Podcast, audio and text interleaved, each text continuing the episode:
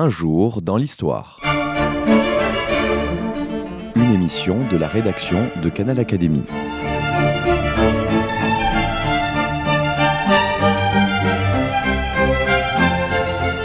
On retrouve Christophe Dickès. Bonjour à toutes et à tous, merci pour votre fidélité à Canal Académie. Je vous l'avais promis il y a quelques jours, je souhaiterais au cours de cette émission d'un jour dans l'histoire évoquer les liens de l'univers de Tintin avec l'histoire. Pour réaliser cette émission, un ouvrage, le hors-série du magazine Historia, intitulé Les personnages de Tintin dans l'histoire et sous-titré Les événements de 1930 à 1944 qui ont inspiré l'œuvre d'Hergé.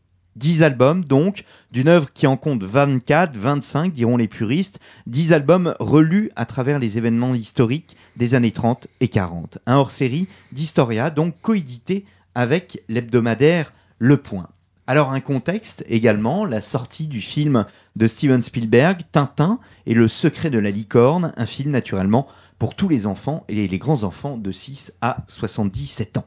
Alors pour faire cette émission, je reçois deux historiens, François Kersoli, spécialiste d'histoire contemporaine. François Kersoli, bonjour. Bonjour. Et j'ai souhaité aussi inviter Michel Verger-Franceschi, spécialisé, lui, dans l'histoire de la marine. Et enfin, au cours de cette émission, je recevrai à ce micro deux membres de la rédaction de Canal Académie. J'ai voulu féminiser en quelque sorte l'émission, d'autant plus qu'il y a très peu de caractère féminin dans l'œuvre de Tintin. Et donc je suis heureux de recevoir à la fois Elodie Courtejoie et Hélène Renard pour leur demander ce qu'évoque pour elles l'univers de Tintin. Alors nous allons commencer avec vous, François Kersoli. Vous êtes avec nous par téléphone avec naturellement Tintin au pays des soviets, qui est le premier album. Mais avant tout, je souhaiterais donner quelques éléments historiques sur la jeunesse de Tintin. Nous sommes en 1928, Hergé, en fait, est à la tête du Petit 20e. Le Petit 20e est un hors-série. C'est le hors-série du journal Le 20e siècle qui est tenu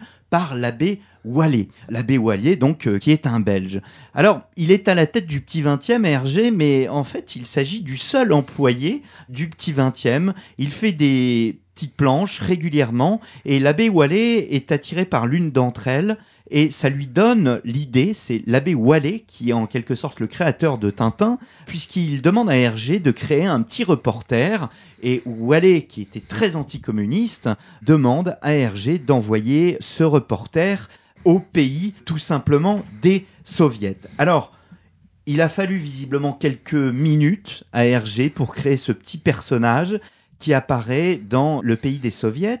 C'est un personnage très jeune qui a 14, 15 ans, 16 ans, pas plus, ce qui n'est pas très étonnant pour l'époque parce qu'on pouvait terminer l'école à l'âge de 14 ans et commencer à travailler à partir de 15 ans. Et pour s'inspirer, en fait, Hergé pense à Pal Huld. Je ne sais pas si je ne prononce correctement le danois. Il s'agit d'un jeune scout danois qui est parti autour du monde après avoir gagné un concours organisé dans le cadre d'un journal. Et donc ce personnage qui est en photo dans le hors-série euh, donc euh, d'Historia, eh bien ce personnage a effectivement la tête de Tintin, sa casquette, son manteau et euh, son pantalon si caractéristique. Tintin est un diminutif il y a beaucoup de noms en teint, comme Augustin à l'époque, Corentin, et donc Hergé décide de choisir ce nom de Tintin. L'abbé Wallet demande donc à Hergé de créer ce petit reporter et paraît dans le petit 20e les aventures extraordinaires de Tintin, reporter, et de son chien Milou au pays des soviets. Si bien qu'on se demande même si Hergé raconte une histoire vraie ou non. Et c'est là donc, François Kersodi, où on arrive au pays des soviets. François Kersodi, vous avez donc participé au hors-série donc euh, d'Historia.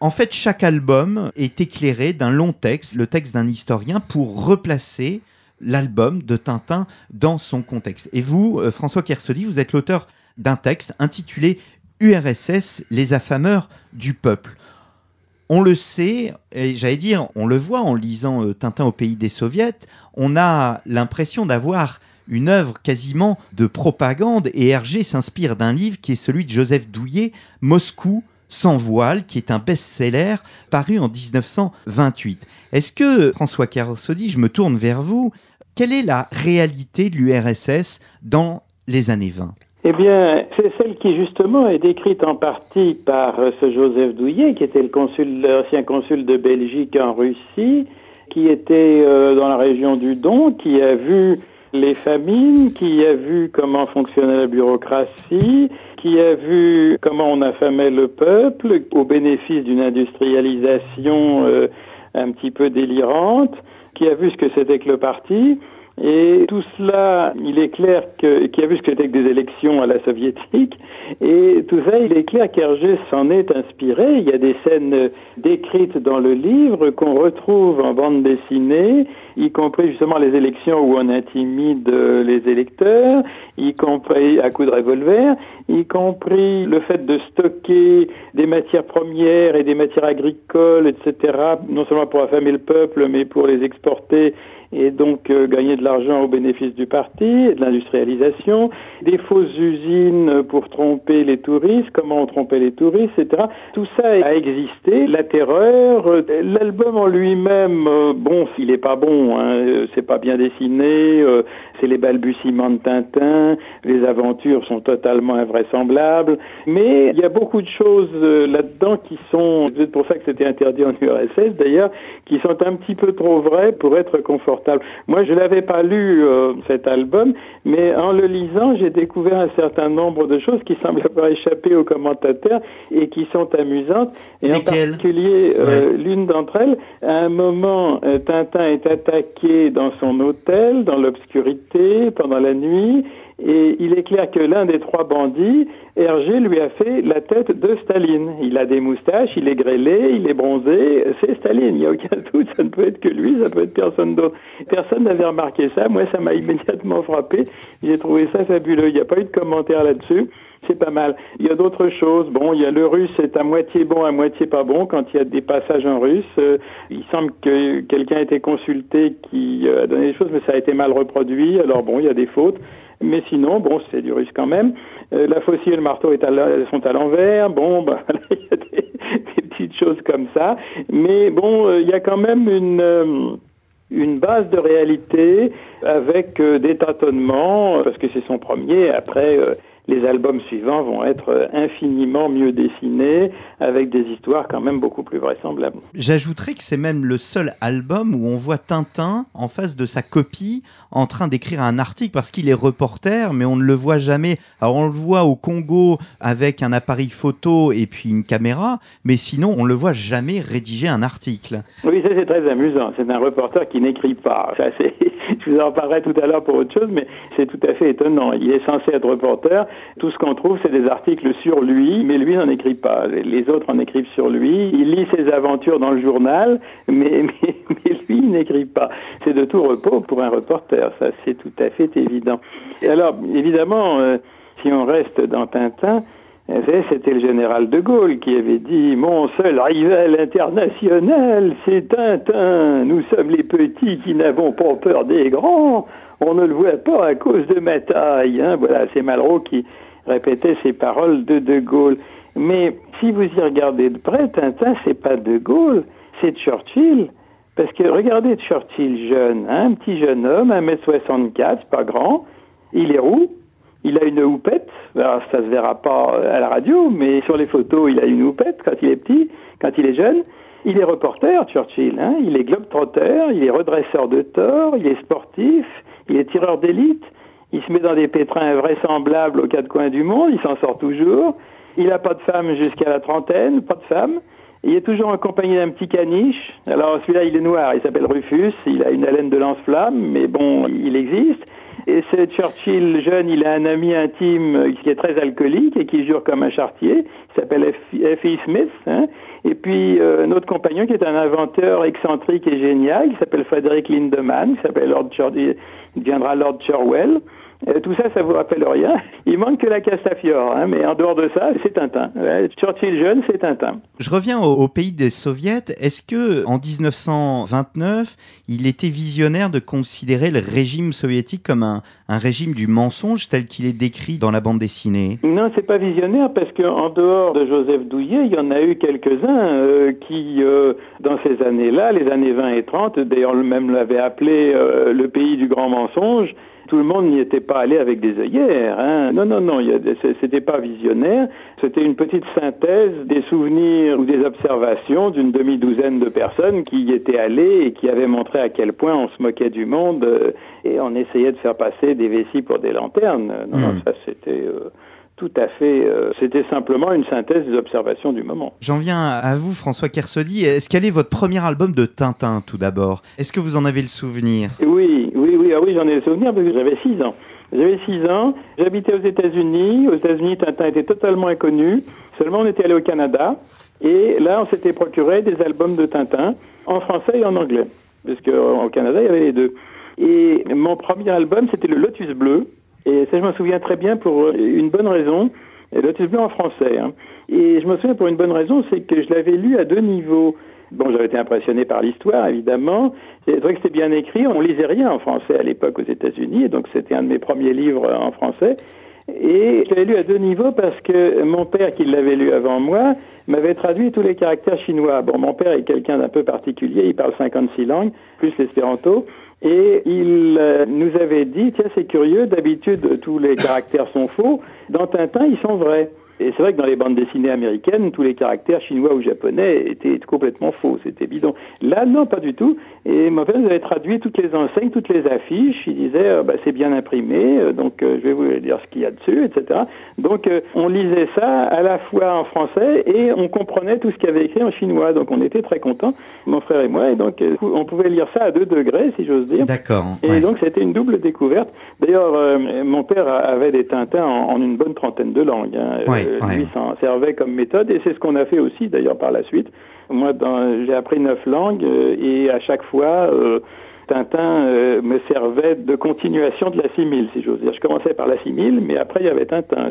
J'ai tout Tintin en portugais, j'ai tout Tintin en russe, en néerlandais, en danois. Voilà. Et donc euh, c'est bien pratique parce qu'une fois qu'on connaît l'histoire et si on apprend une nouvelle langue, eh ben, j'avais remarqué que ça aidait beaucoup, évidemment, parce que c'est toujours d'une très belle langue. Hein, c'est bien fait. C'est pas de l'argot. C'est non, non. C'est enfin, sauf évidemment le capitaine Haddock. Mais sinon, c'est toujours une très bonne langue, hein, d'un très bon niveau de langue. Donc, euh, comme méthode de langue, c'est très pratique, c'est vivant, c'est bien. Vous- Je- vous avez- beaucoup servi. François Kersoli, est-ce que vous avez quelques expressions du capitaine Haddock dans d'autres langues que la langue française?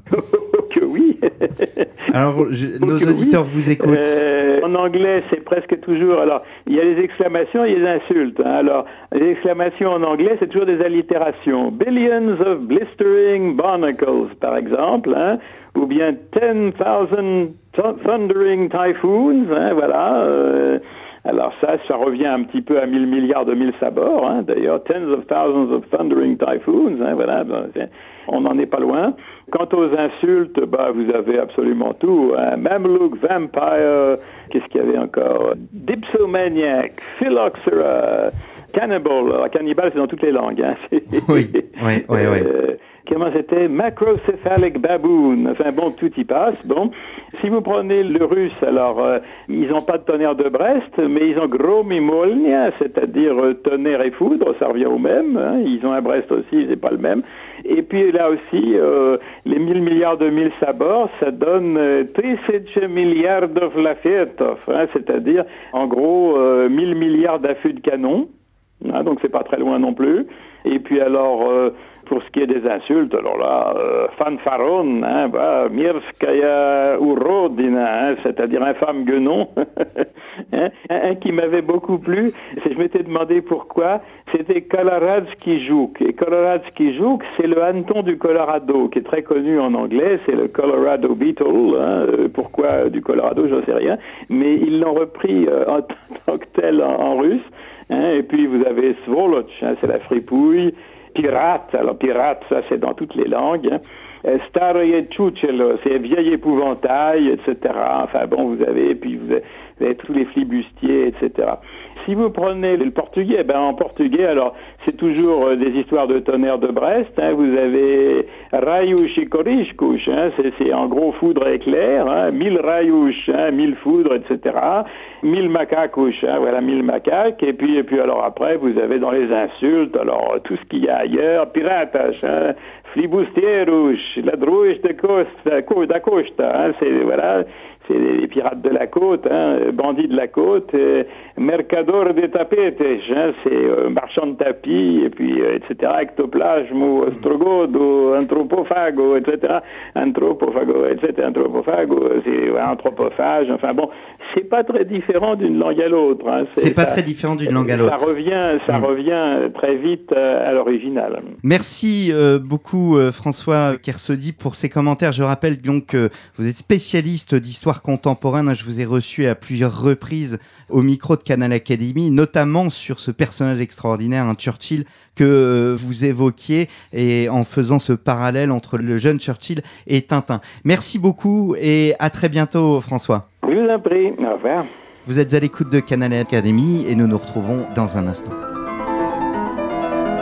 1989-2009, 20 ans qui bouleversèrent le monde de Berlin à Pékin. C'est le titre de l'ouvrage de Thierry de Montbrial, membre de l'Académie des sciences morales et politiques. Il dresse une analyse de l'évolution des relations internationales, 20 ans de transition pour comprendre les fondements du siècle qui s'ouvre. 1989-2009, 20 ans qui bouleversèrent le monde, de Berlin à Pékin, une émission éclairage à télécharger dès maintenant sur Canal Académie.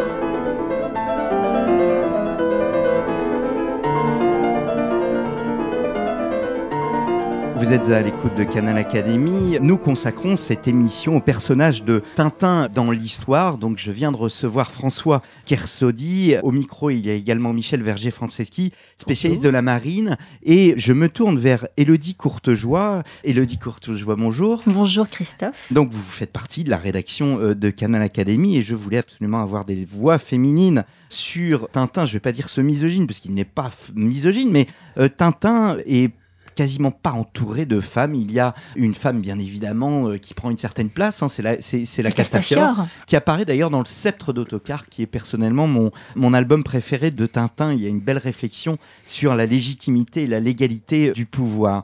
Alors, Elodie, est-ce que vous avez le souvenir de votre premier album de Tintin? Alors mon premier album, je dois confesser que non, parce que j'ai connu Tintin, je dois l'avouer, à travers les dessins animés. Donc j'ai encore en tête le générique euh, que tout le monde doit avoir en tête pour tous ceux qui ont vu les dessins animés.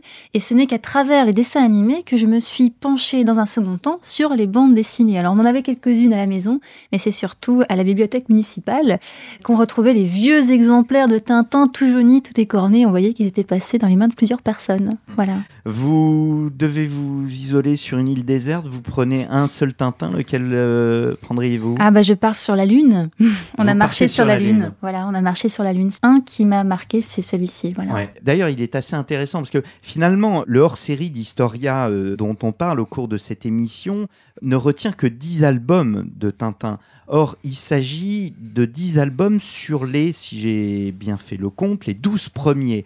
Donc, le premier Tintin au pays des soviets et le dernier abordé dans l'Historia, ce sont les deux, euh, Le secret de la licorne et Le trésor de Rakam le Rouge. Et après, c'est Les sept boules de cristal et Le temple du soleil on arrive dans un monde qui est plus fantastique et où on sent l'influence de deux personnages, deux personnages qui sont des amis en fait d'Hergé. Il y a tout d'abord Edgar P. Jacobs, le créateur de Black et Mortimer. Black et Mortimer qui va précisément décrire un monde fantastique. Et enfin, il y a Jacques Van Melkebeke, je ne sais pas si je prononce bien, qui lui aussi était un personnage qui a apporté le côté aussi aventuré. C'était un passionné de Jules Verne, un puits de science qui a beaucoup influencé donc Hergé. Je reviens à vous, Elodie Courtejoie. Pour vous, que représente l'univers de Tintin? Est-ce que vous avez un personnage préféré? Est-ce que vous avez une image particulière quand vous évoque Tintin? Que répondez-vous? Si on me dit Tintin, je ne pense pas à reporter, hein, mais comme l'a dit François Kersody, euh, et comme vous le disiez aussi Christophe, on le voit très peu écrire. Moi, je ne vois pas du tout un reporter, en tout cas quand j'étais petite, je ne voyais pas un reporter, je voyais un, un jeune qui n'avait pas vraiment d'âge d'ailleurs. J'ai appris qu'il avait entre 14 et 17 ans grâce à votre émission. Mais pour moi, il avait aussi bien 13 ans qu'une trentaine d'années. et donc quelqu'un à qui il arrivait des histoires extraordinaires et sur lesquelles il devait enquêter. Mais je voyais pas du tout l'aspect euh, du métier euh, journalistique. Maintenant, s'il y a un personnage que je devais retenir, c'est dur parce qu'il y en a plusieurs, mais celui qui me semble assez truculent, c'est le professeur Tournesol. Voilà, qui est à la fois un génie et un peu à côté de la plaque. C'est parce que vous aimez les sciences, C'est parce que j'aime les sciences. et vous pensez que le professeur Tournesol a révolutionné la science? Je sais pas, faudrait poser la question à, votre second invité. Alors, il y a eu un hors-série d'ailleurs euh, de Science et Vie sur Tintin, je ne l'ai pas là, mais c'est ce qu'il y a d'extraordinaire, c'est que, et là vous pouvez vous exprimer également sur le sujet, cher Michel, j'ai en face de moi un Philosophie Magazine qui est sorti il y a un an, qui vient d'être réédité dans le contexte donc de la sortie du film de Steven Spielberg. Il y a eu un Science et Vie sur Tintin, c'est un univers pluriel. Ah oui, Tintin est un univers absolument extraordinaire qui justifie d'ailleurs le succès que l'exposition Tintin avait rencontré au Musée national de la marine, donc au palais de Chaillot, il y a quelques années. On a fait une exposition Tintin où on a exposé bon, tous les souvenirs depuis Rackham le Rouge, le secret de la licorne, le capitaine Haddock. Enfin, on a même mis un cornichon par plaisanterie dans un bocal, bon, avec en dessous un petit panneau, donc euh, injure préférée donc du capitaine Haddock. Et on a eu beaucoup plus de spectateurs et beaucoup plus de visiteurs que pour euh, l'exposition Napoléon et la mer, par exemple. Donc Tintin est un univers absolument extraordinaire. Et on voit qu'Hergé était quelqu'un de particulièrement euh, informé. moi, en ce qui me concerne, en histoire maritime, je viens d'évoquer le secret de la licorne ou, ou, le Rouge, on voit que les navires, les vaisseaux comme la licorne sont d'authentiques vaisseaux du XVIIIe siècle, que c'est un trois-mâts, qu'il y a un gaillard arrière, qu'il y a une figure de proue, que le dessin est extrêmement bien fait. Et on a retrouvé d'ailleurs dans les archives ce qui avait inspiré donc Hergé pour la licorne, et c'est un vaisseau réel, donc d'époque Louis XIVienne, qui est un vaisseau de quatrième rang qui s'appelait le Brillant. Donc vous savez que les vaisseaux sous l'Ancien Régime étaient classés en plusieurs rangs en fonction de l'importance de leur nombre de canons, à la batterie basse, à la batterie du milieu et puis à la batterie haute. Et donc c'est un vaisseau effectivement du XVIIIe siècle avec une figure de proue d'inspiration britannique qu'on a également retrouvée. Et alors moi, mon personnage préféré, bon, c'est pas comme ma charmante voisine Tournesol, mais c'est évidemment le capitaine Haddock. Le capitaine Haddock, c'est vraiment le, marin typique avec les vraies valeurs du marin, le, courage du, baroudeur. Bon, c'est un marin au commerce, mais c'est aussi quelque part un officier de la marine de guerre. C'est un descendant d'ailleurs du chevalier François de Haddock, qui est un vrai chevalier officier de marine, capitaine des vaisseaux du roi, donc sous Louis XIV, le commandant de la fameuse licorne disparue. Et euh, Haddock il est à la fois le représentant des vraies valeurs du marin, le courage, il ne cède jamais, il monte à l'abordage, il est là avec son sabre. Bon. Et puis c'est aussi le marin un peu aviné euh, à travers le, le, whisky, bien entendu, quand une larme, un soupçon. Donc on voit le verre évidemment qui est rempli puis qui déborde. Il dira ça suffira, merci lorsque le verre déborde. Et ça fait penser aux au marins anglais, euh, au rhum de la Jamaïque, aux, marins qui luttaient euh, contre le scorbut avec le, le tafia, c'est-à-dire un mélange de et puis de produits pour lutter contre la, vitaminose, donc des jus d'orange, des jus de citron notamment, donc euh, avec un mélange d'alcool pour lutter contre le scorbut. le capitaine Haddock est un personnage truculent et absolument remarquable. J'avais une préférence pour Haddock par rapport à Tournesol et même par rapport à Tintin que l'on trouve évidemment dans tous les albums, mais il y a une richesse chez Haddock, il y a une, ampleur de l'homme qui a vécu par rapport à Tintin qui est, qui est, plus jeune, qui est un petit reporter de 14 ou 16 ans qui fait ses armes. Haddock est vraiment quelqu'un qui retrouve ses origines, qui retrouve son passé, euh, qui retrouve le château de ses ancêtres. Et c'est vraiment un personnage d'Ancien Régime. Quand on voit dans Rackham le Rouge, donc tous les descendants de fameux Rackham le Rouge qui brandissent leur arbre généalogique à la main, c'est une vraie image du XVIIe siècle. Il fallait prouver qu'on avait un père, un grand-père, un arrière-grand-père noble pour entrer dans la marine euh, du roi. Et donc là, on a tous ces descendants qui prétendent descendre soit de Rackham, soit de le Rouge, soit de Rackham le Rouge. Et c'est un épisode donc qui est particulièrement euh, Hmm. Le monde de Tintin est indissociable du monde de la marine. Et oui, parce qu'on voyage beaucoup, on voyage beaucoup, surtout par mer à l'époque, et donc on a régulièrement, bon, soit des paquebots avec l'étoile polaire, par exemple, le Péry, soit des sous-marins, puisqu'on parlait de tournesol là à l'instant, l'invention de cette espèce de petit euh, sous-marin de poche pour aller euh, voir les épaves, bon, c'est assez extraordinaire. Qui existait pendant la Deuxième Guerre mondiale. Visiblement, les Japonais ont mis au point ce genre de petit sous-marin. Tout à fait, et ça montre combien Hergé était très proche. Bon, vient de l'entendre avec François Kersaudy pour le monde soviétique donc des années 30, et c'est vrai aussi que Hergé était particulièrement bien documenté sur les inventions, les innovations, ce petit sous-marin de poche, sur ce qu'est l'archéologie navale, quand on voit les épaves, quand on voit ce galion espagnol qui est coulé. Alors, il y a à la fois la vérité historique et puis il y a aussi tout ce qui procède de l'historiographie un petit peu fausse sur le monde des pirates. C'est évident qu'un flibustier, un pirate, un corsaire à l'époque, bon, ils font On tous à peu pas la différence. Oui, ils hmm. font tous à peu près le même métier. Bon, le corsaire, il fait de la piraterie légale et le pirate fait de la piraterie illégale. Mais la seule différence entre l'un et l'autre, c'est qu'un a des lettres de marque qui l'autorisent à pratiquer la course et l'autre fait exactement le même travail, l'abordage, la prise à l'abordage des bâtiments comme Jean Bart ou du Guétrouin, mais il le fait d'une façon illégale, un petit peu comme quelqu'un qui va piller euh, des convoyeurs de fonds aujourd'hui. Donc tous ont à peu près quand même le même métier. Mais ce qui est certain, c'est que on a l'image du pirate comme dans Rackham le Rouge. C'est quelqu'un qui va trouver des trésors, qui va trouver des coffres remplis de, rubis, d'émeraudes, de diamants. Et ça, c'est l'historiographie du monde des pirates. C'est pas du tout vrai. Euh, Alors, Jean Bart, il a jamais trouvé de rubis, il a jamais trouvé d'émeraudes. Donc, la piraterie, c'était de prendre des tonneaux remplis de baleines, de lard de baleine, remplis d'huile, remplis de poissons. Donc,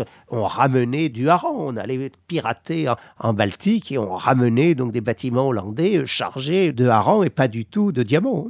Et pourtant, donc le capitaine Haddock fait sa fortune et peut acheter Moulinsart grâce au trésor de Rackham le Rouge. Exactement. Alors il est vrai que dans les îles comme la Tortue, bon, qui est le grand centre de la flibuste, où les flibustiers faisaient du boucan, c'est-à-dire faisaient du bruit en faisant boucaner la viande. C'est de là que vient l'expression faire du boucan. C'est tout simplement faire cuire de la viande donc autour d'un feu de joie et de faire une vraie fête. Et donc le capitaine Haddock descend de ce chevalier de Haddock qui a laissé une grosse fortune qui permet de racheter ce beau château de Moulinsart, de même que le château de Cheverny a appartenu à une famille, a été vendu et a été racheté ensuite par les descendants. Hmm. Vous venez de donner du sens au poulet boucané que je mangeais en Martinique. Vous savez d'où vient le nom Moulinsart? Non, ça je ne sais pas. Alors Moulinsart, c'est l'inversion de Sart Moulin.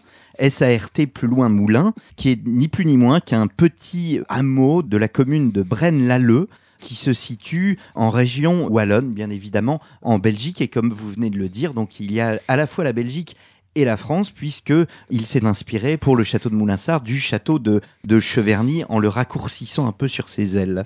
Je me posais une question, est-ce que le capitaine Haddock, s'il avait vécu au 21e siècle, est-ce qu'il aurait pu profiter de son trésor? Quand on trouve un trésor aujourd'hui, en France, comme il l'a trouvé lui dans les caves de Moulinsart, est-ce qu'on en profite? Pas complètement. Alors je dis souvent à mes étudiants que de faire une thèse sur les officiers de marine à l'époque de Louis XIV et de Louis XV et de Louis XVI, dans laquelle je raconte qu'un officier de marine, qui est M. Duchaffaut, qui en 1793, lieutenant général des armées navales, a compris qu'on risquait de lui couper la tête ou de l'enfermer dans une prison, ce qui est arrivé. Il est mort dans les prisons de Nantes.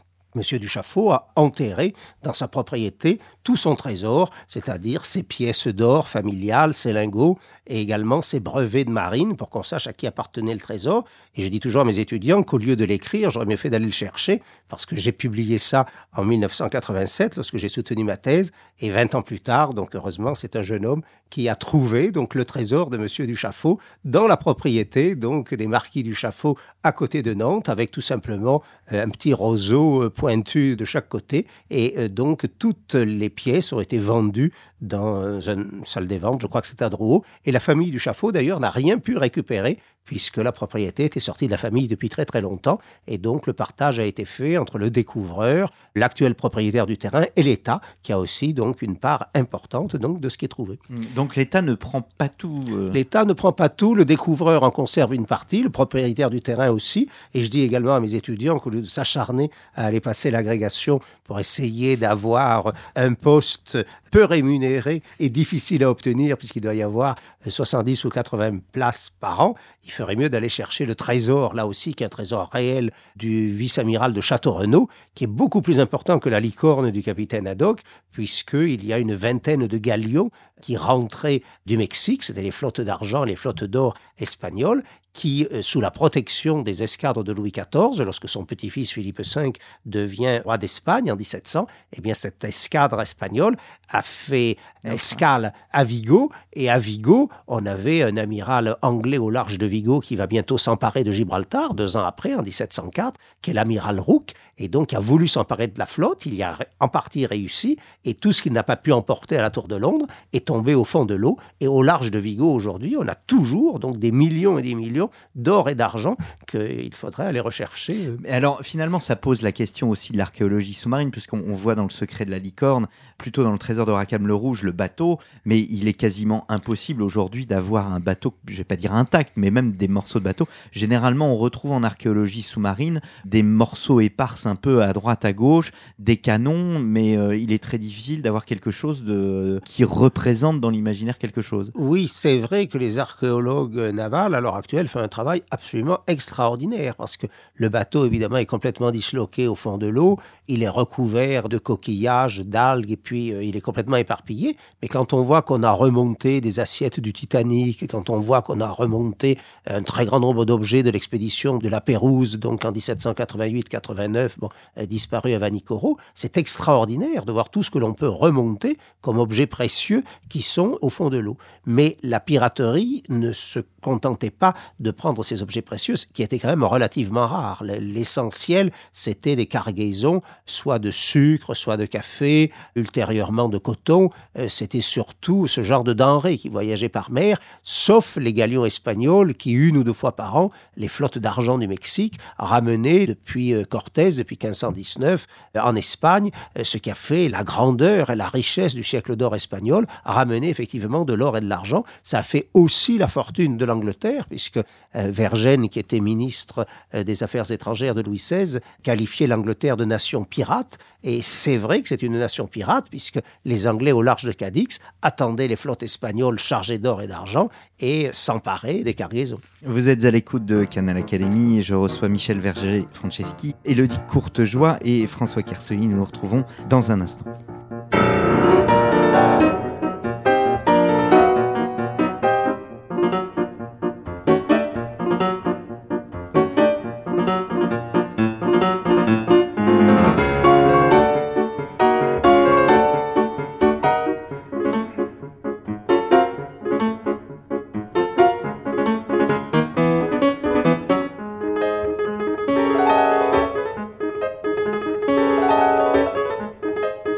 Entamons la dernière partie de cette émission consacrée donc à Tintin et l'histoire, les personnages de Tintin dans l'histoire, les événements de 1930 à 1940 qui ont inspiré l'œuvre d'Hergé. Donc il s'agit d'une coédition Historia et Le Point, et je ne peux m'empêcher également de citer le hors-série de Philosophie Magazine, qui est sorti il y a un an et qui vient d'être édité, donc dans le contexte de la sortie du film de Steven Spielberg. Alors, j'ai accueilli dans le studio entre-temps Hélène Renard. Hélène Renard, bonjour. Bonjour. Nos auditeurs vous connaissent bien. Je me tourne vers vous et je pose la question que j'ai posée à tous nos, nos invités.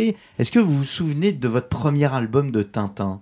Ben, avant les albums, je me souviens même avoir lu euh, Tintin, le journal. Enfin, j'ai pas 95 ans, hein, je le dis tout de suite, mais je lisais les épisodes de Tintin dans le journal et après dans les albums. C'était merveilleux parce qu'on pouvait les lire sans avoir tout à feuilleter, c'était très bien. J'ai dû lire les premiers albums dans les années 55, 56, par là.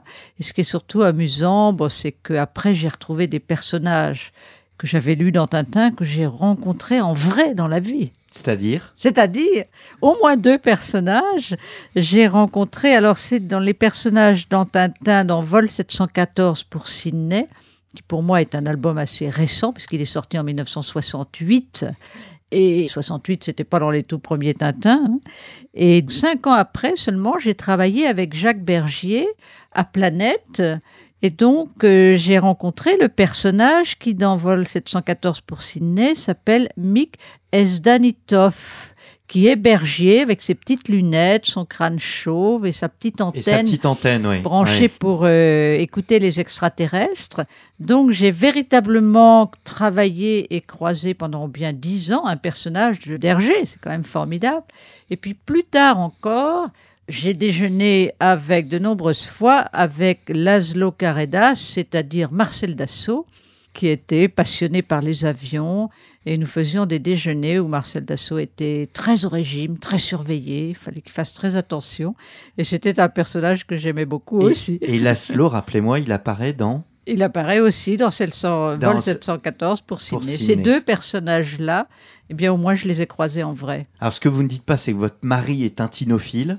Ah oui, oui, ça, j'aime mieux pas dire ça parce qu'on ne sait jamais à quel conflit conjugal ça va nous entraîner. Vu que je ne sais pas le prix des albums des tout premiers Tintin, j'aime mieux ne pas savoir, mais après tout, euh, c'est une bonne passion et je la lui autorise très volontiers. Je me tourne vers Michel Verger-Franceschi. Vous avez une anecdote sur Tintin particulièrement dans votre jeunesse ou, ou à un autre moment? Mon premier album, je me souviens très très bien que c'était L'île Noire qui m'avait euh, passionné.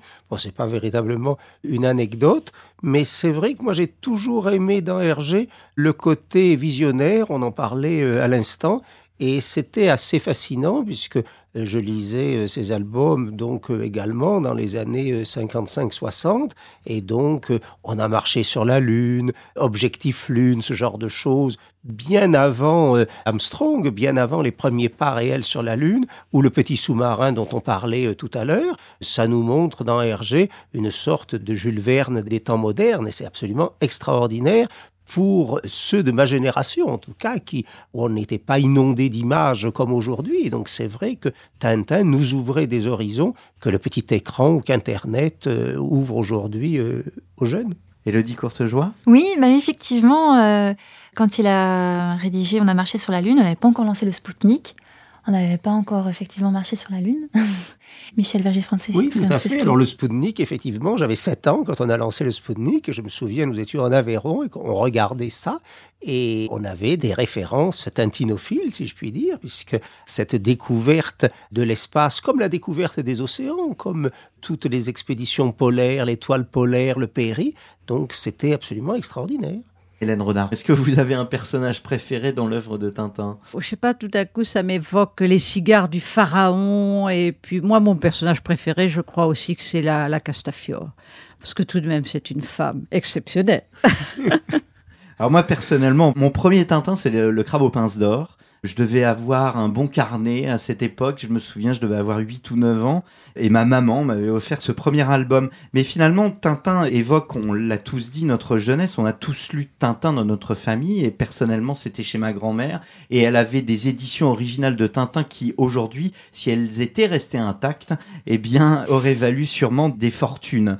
Alors bien sûr, euh, que représente l'univers de Tintin? C'est l'aventure. L'album préféré, je parlais du sceptre d'autocar parce que il est très intéressant de voir chez Tintin, bien évidemment, un rejet des totalitarismes. Il y a dans le sceptre d'autocar le chef de la police politique qui s'appelle Mustler. Et en fait, Mustler, alors ça ne l'est plus aujourd'hui, il il ne s'appelle plus Mustler, mais à l'époque, puisque les éditions ont changé, notamment Tintin au Congo, Tintin au Congo a été adapté pour le public français, eh bien, le sceptre d'autocar a évolué. Le chef de la police politique s'appelait Mustler, et Mustler, c'est la contraction de Mussolini et d'Hitler. Donc, il y a un refus du totalitarisme, et comme je disais, le sceptre d'autocar, c'est aussi l'incarnation, au fond, d'une réflexion sur le pouvoir incarné par ce sceptre, le fameux sceptre d'autocar, et je vous rejoins, Elodie, sur Objectif Lune, parce que on est vraiment dans l'anticipation. Et là, on voit l'influence de ce personnage dont je parlais tout à l'heure, qui est un personnage, Jacques, l'ami Jacques, Jan van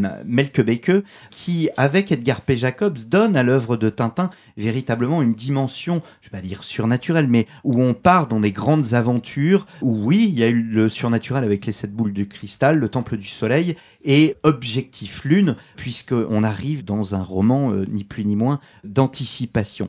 Nous arrivons peu à peu à la fin de cette émission. Est-ce que Hélène, Elodie, Michel, vous auriez un, dernier mot sur Tintin Elodie euh, Juste sur l'anticipation, je reste encore sur Objectif Lune. Vous parliez du whisky euh, du capitaine Haddock, euh, Michel Verger-Franceschi. Justement, on ne savait pas encore quelles étaient les lois de la pesanteur. Et donc, le capitaine Haddock, avec son verre de whisky, a son whisky qui se balade comme ça en forme de bulle. Et ça, c'était pour le coup totalement visionnaire et encore de l'anticipation. Voilà, c'était juste pour l'anecdote. Alors, il y a un télérama hors série qui est sorti, je crois, il y a aussi un an, qui présente deux pages inédites, euh, je pourrais vous les montrer, de justement, on a marché sur la Lune, où on voit Tintin sortir dans l'espace, mais sans casque ni combinaison, et il rattrape Milou, Milou qui a été jeté dans l'espace euh, par, euh, j'allais dire, par maladresse, par le capitaine Haddock. On retrouve votre personnage préféré, Michel Verger-Franceschi. Peut-être un dernier mot? Ah oui, on n'a pas parlé des frères Dupont, et donc c'est un petit peu dommage parce qu'il ne faut pas les oublier. Donc c'est quand même deux personnages assez truculents, donc Dupont avec un T, Dupont avec un D, et on les voit là aussi du point de vue maritime euh, en train de pomper sur un bateau à un moment. Et c'est vrai que toutes ces grandes traversées dans l'Atlantique notamment, on lit dans les archives que tel ou tel vaisseau revenait à deux pompes, à trois pompes, parce qu'il fallait effectivement pomper cette espèce de marée nautique qui était absolument, qui empuantait l'atmosphère, et toutes ces coques se remplissaient d'eau, et donc les deux Dupont font ce que les marins ont fait pendant à peu près euh, trois siècles à travers l'Atlantique. Frères Dupont, dont s'est inspiré, en fait, Hergé s'est inspiré de deux oncles pour dessiner les frères Dupont. Hélène? Eh bien, moi, je ne suis pas du tout une grande spécialiste de la bande dessinée, mais c'est vrai que j'ai lu Tintin, mais j'en ai lu plein d'autres aussi, hein, de la même époque, car il y avait sans doute, de Hergé, il n'y avait sans doute que Tintin, mais il y avait plein d'autres dessinateurs. Il y avait Kiki Fluke aussi. Mais oui, il y avait Joëzette, enfin, on lisait plein de choses euh, comme ça, oui, absolument. Voilà, eh bien, merci beaucoup, merci à tous. Euh, je renvoie nos auditeurs aux émissions que nous avons enregistrées avec Michel Verger et Franceschi sur la marine et François Kersodi, donc, sur Churchill et également cette période passionnante que fut la Deuxième Guerre mondiale. Je rappelle donc les références, les personnages de Tintin dans l'histoire, les événements de 1930 à 1944 qui ont inspiré l'œuvre d'Hergé, donc une coédition Historia et Le Point, ainsi que Philosophie Magazine, donc Tintin au pays des philosophes, vous avez pour les deux hors-série une édition classique et une édition collector, comme l'on dit dans le milieu de la bande dessinée, avec un magnifique cartonnage et des pages cousues. Merci beaucoup et à très bientôt pour un nouveau numéro d'Un jour dans l'histoire.